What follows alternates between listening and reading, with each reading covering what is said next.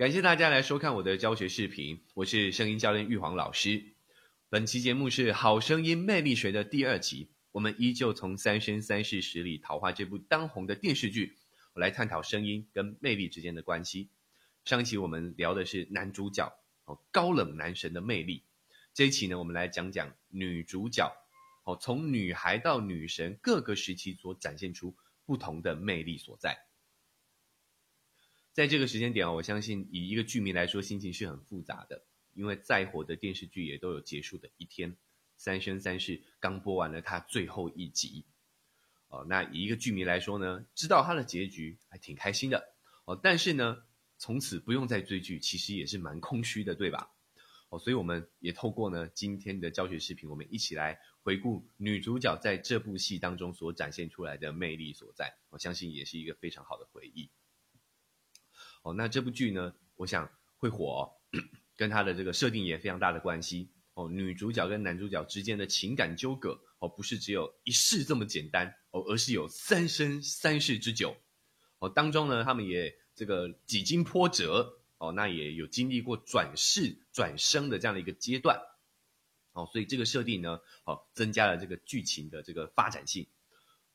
男主角来说呢，相对的哈，因为他在人物设定上，他虽然当中也有转世，从这个墨渊上神到了我们的夜华哦，但他的人设都是比较高冷型的哦，那所以他的表现度呢，哦，一直都是呃比较优秀、冷漠、有距离感这样的一个声音表现，没有太大的变化哦，虽然还是有情绪起伏哦，但是整体感觉没有太大的变化。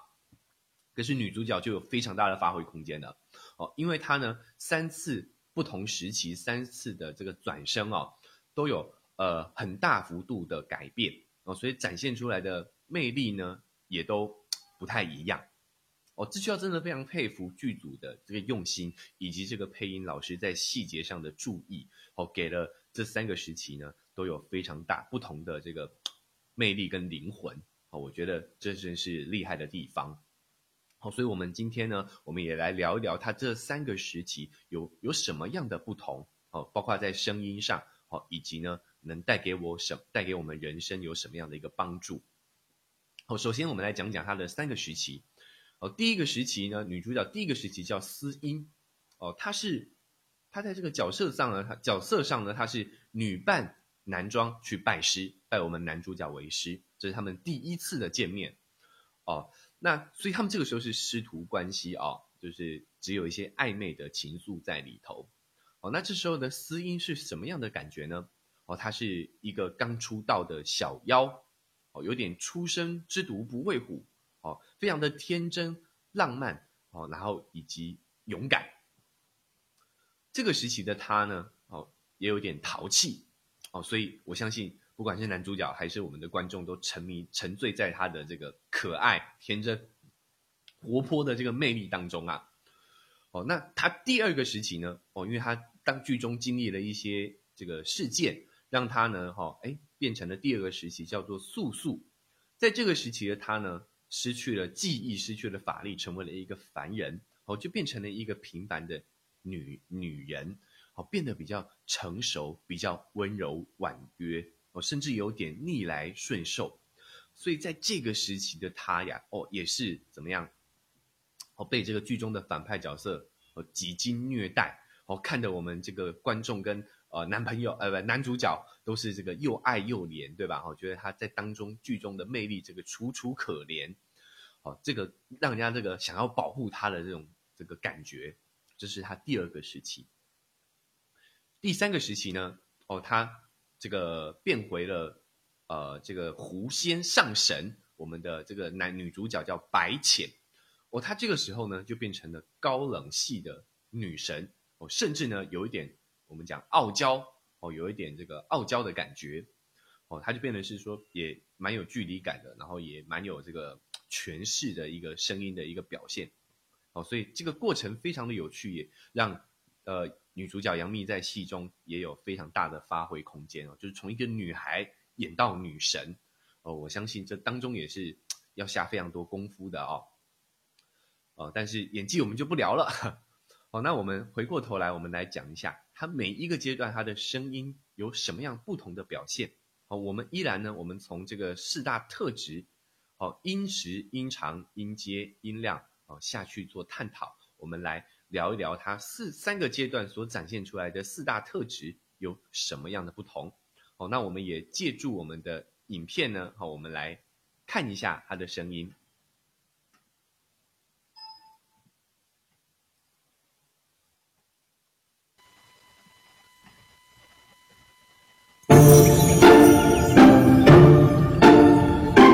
周岩上神，可有什么提议？周岩，拜托，我可不要做师弟。我们家这只野狐狸看起来不牢靠，不如让他做师弟吧。啊？那我不拜你为师了。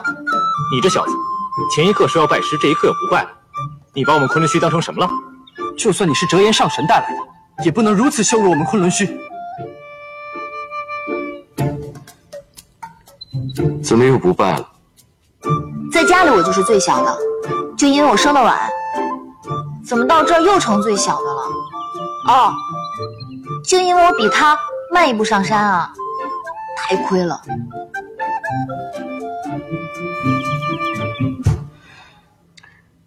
那么，为师将此扇赠你做法器。这样可公平了。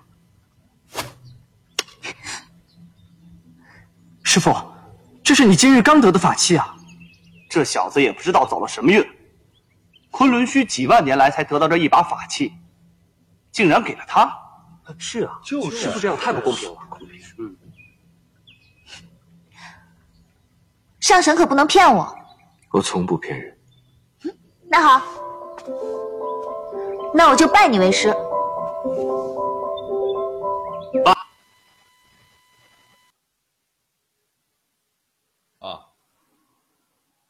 哦，所以我们刚刚听到了思音，这是他第一次见到我们男主角就是要拜师的这个阶段了啊。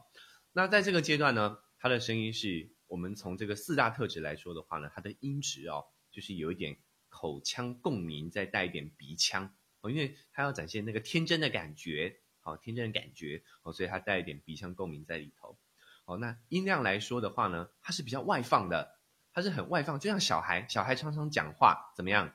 没有不懂得去收敛，对吧？哦，所以他讲话是，哼，那那那我不拜你为师了。哦，他是放出去的，他的声音是放出去的。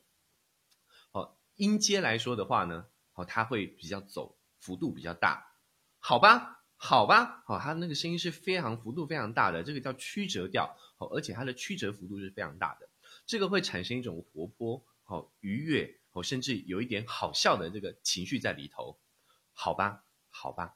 我是不是很严肃？可是如果把音阶拉高，哎，这个曲折调拉长，好吧，好吧，那我就不拜你为师了。啊，是不是就感觉那个活泼的感觉就出来了？哦，所以他在这个角色的声音上头呢，哦，他的曲曲折调是非常的大的，哦，曲曲折调它的那个幅度是很大的，那它的音量是很外放的，就像小孩一样。好，那在这个音音值音阶上就是曲折调非常的大。好，那。音质它的话，嘴型上呢，它会比较外放哦，比较没有这个角，比较没有那么精准哦。这种听起来呢，就会感觉很天真、很活泼哦。那外放给人家的感觉呢，也是很有勇气哦，很有冲劲的感觉哦。这是他第一个阶段所展现出来的这个声音的特质。好，那我们接下来呢，我们来看一看哦，他第二个阶段哦，变成女人素素哦，展现出来的特质是什么？你醒啦？你知道吗？你是我认识的蛇里面长得最俊俏的。你看，你头上还长了角，这手感滑滑的，真好。本君看起来很像蛇吗？你知道吗？在山洞里看到你的时候，以为你在冬眠呢。后来我想，现在不是九月份吗？还不到蛇冬眠的时候。就想你是不是受伤了，带你回来休养。今年受法力最高，却伤不了我的。你知道这里是什么地方吗？为什么这里除了飞禽走兽以外，都见不到与我一般的人呢？此处是东荒之极山，今年受霸占此山十载有余，自然没人敢上来狩猎。我跟你说啊，我呢就只有这间草屋，我看你也是无家可归，不如你留下来，我来照料你可好？本君只要三日就能恢复人身，重返天宫，何须你来养？不对，我不应该同你商量的。我既把你捡回来了，你就应该留下来陪我。不过若你想要走呢，我也不拦你，但你不能再有其他主人了，好吗？主人？好了，我呢也没有打到什么东西，只有这些果子，你就吃这个果子吧。好的，哦，所以我们可以发现，他第二个阶段呢，哦，变得成熟了，感觉成熟了，对吧？哦，成为素素女人的这样一个角色，从女孩变到女人。哦，那她声音有什么样不同的转变呢？首先，我们以音质来说的话呢，她把鼻音去掉了，哦，变得呢比较喉腔跟口腔的感觉，变得比较温柔，比较没有鼻音啊，鼻音就有一点这种比较稚气的感觉，他把鼻音拿掉了。好，那。音长呃音直音阶音阶的部分，你会发现他讲话一样有曲折调，有曲折调呢才会有感情，才会有人性哦。但是他把那个曲折调的幅度缩减了，原本是哦，那我就不拜师了，哦，变成是现在呢比较呃比较温柔婉约，但是还是有曲折调的一个展现。我下把曲把这个呃曲折的幅度呢缩小了，哦，变得比较平缓。好，那再来第三个呢，就是音值、音阶、音量，音量它把它收回来，变得小声了一点。好，这也是要展现出它比较内呃比较收敛的那一面，哦，不再像小朋友一样啊，很外放哈，外放外放。哦，那音长呢，它也把稍微呢呃小朋友讲话是没有收口的啊，它是完全放开的。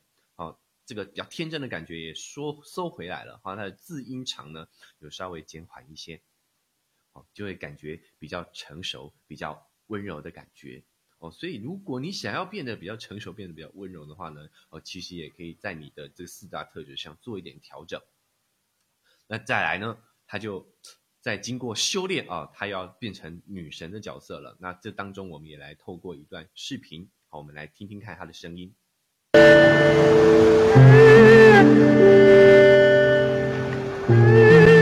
夜华不是，姑娘竟是金秋白琴上身。老身不偏不倚，刚好大了夜华君整整九万岁。夜华君还是论辈分，唤我一声姑姑。阿丽唤你做娘亲，我却要唤你做姑姑。芊芊，这又是什么道理？说起道理，刚刚我同这位姑娘说话，你们却在后面偷听了很久，又是什么道理？我和夫君可没故意要偷听。夫君说娘亲也在追我们，于是才在那边路上折过来。走近了，看到这位夫人和娘亲在说话，我们就只好回避。娘亲也来追我们，是因为舍不得阿离，要跟阿离跟夫君回天宫吧？什么舍不得？我不过是迷路吧？阿离说的对，你娘亲的的确舍不得我。娘亲最好了，娘亲，那我们什么时候回天宫？回天宫？明天就回去吧。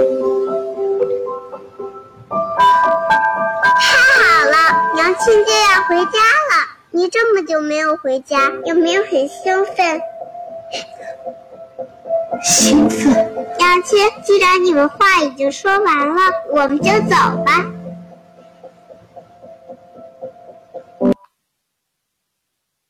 好的啊，我们看到了第三个阶段，我们的这个素素呢，哦，恢复了记忆，哦，变成了青丘白浅上神，啊，她变成了一个女神的角色。那她在声音上展现出来，就哎，她的特质魅力就变得更为高冷了。那这个高冷的魅力在于她声音特质的转变。哦，首先呢，她在音质上面呢，共鸣腔变成了纯口腔，纯口腔就会有一点冷漠啊、但是很理性、很冷漠的感觉。哦，那再来音阶，音阶上头呢，曲折调呢又变得更为的平缓了，啊、变为更为的平缓了。好，那再来它的音量呢就会更为的内收内敛，这个音长呢就会变得更短促一点，哦，就会让人家感觉有距离、有冷漠的感觉。哦，但是我们也可以看得出来，剧中呢，他还是惦记着跟男主角间的感情。哦，所以这就是所谓的有点傲娇，有没有？哦，那在男主角这个霸道总裁的步步逼近之下呢，他还是屈服了。哦，这个就是呃没办法设定嘛，男女主角的感情啊、哦，就是在那里。但是你也会发现这个视频非常有趣的地方，哦，就在于说呢，男主角在这三个时期的声音，哦，其实基本上没有什么改变，哦，都一样的，哦，都是高冷型的男神，就是我们上一期所聊的，哦，他的声音魅力所在也在这里啦，哈、哦，就是不为所动，一直都是这样的一个声音。哦，但是女主角呢，哦，她的越这个变化就比较多一点了。从一开始女孩很天真浪漫的声音，哦，到了现在女神是非常的内敛高冷的声音，这当中就有非常多的变化在里头。我们分别可以透过这三个时期的他们的对话跟视频，哦，去感受当中不同的魅力所在。好，我们也就聊完了哈的它这三个声音的变化。好，那我们回过头来讲讲，其实。有时候说人生如戏，戏如人生，就是在讲这种状况。哦，我们呢，啊、人生当中呢，其实也有类似经历女主角在戏中当中这样的这个三个转折。我想当初我们刚出社会的时候，不也都是司音这样的一个角色嘛？非常的天真活泼，对不对？好、哦，无惧勇勇气啊、哦，非常的天真浪漫啊。但是呢，在遇到一些呃事情的这个。磨练之后，慢慢的，哎，可能就会变成像素素这样比较温柔内敛的角色。哦，那慢慢的呢，再透过自己的呃磨练，哦，变成了某专专某个领域的男神或女神，找到了自信，哦，突然可以有这个能力去高冷了，对吧？哦，所以有时候呢，我们分别。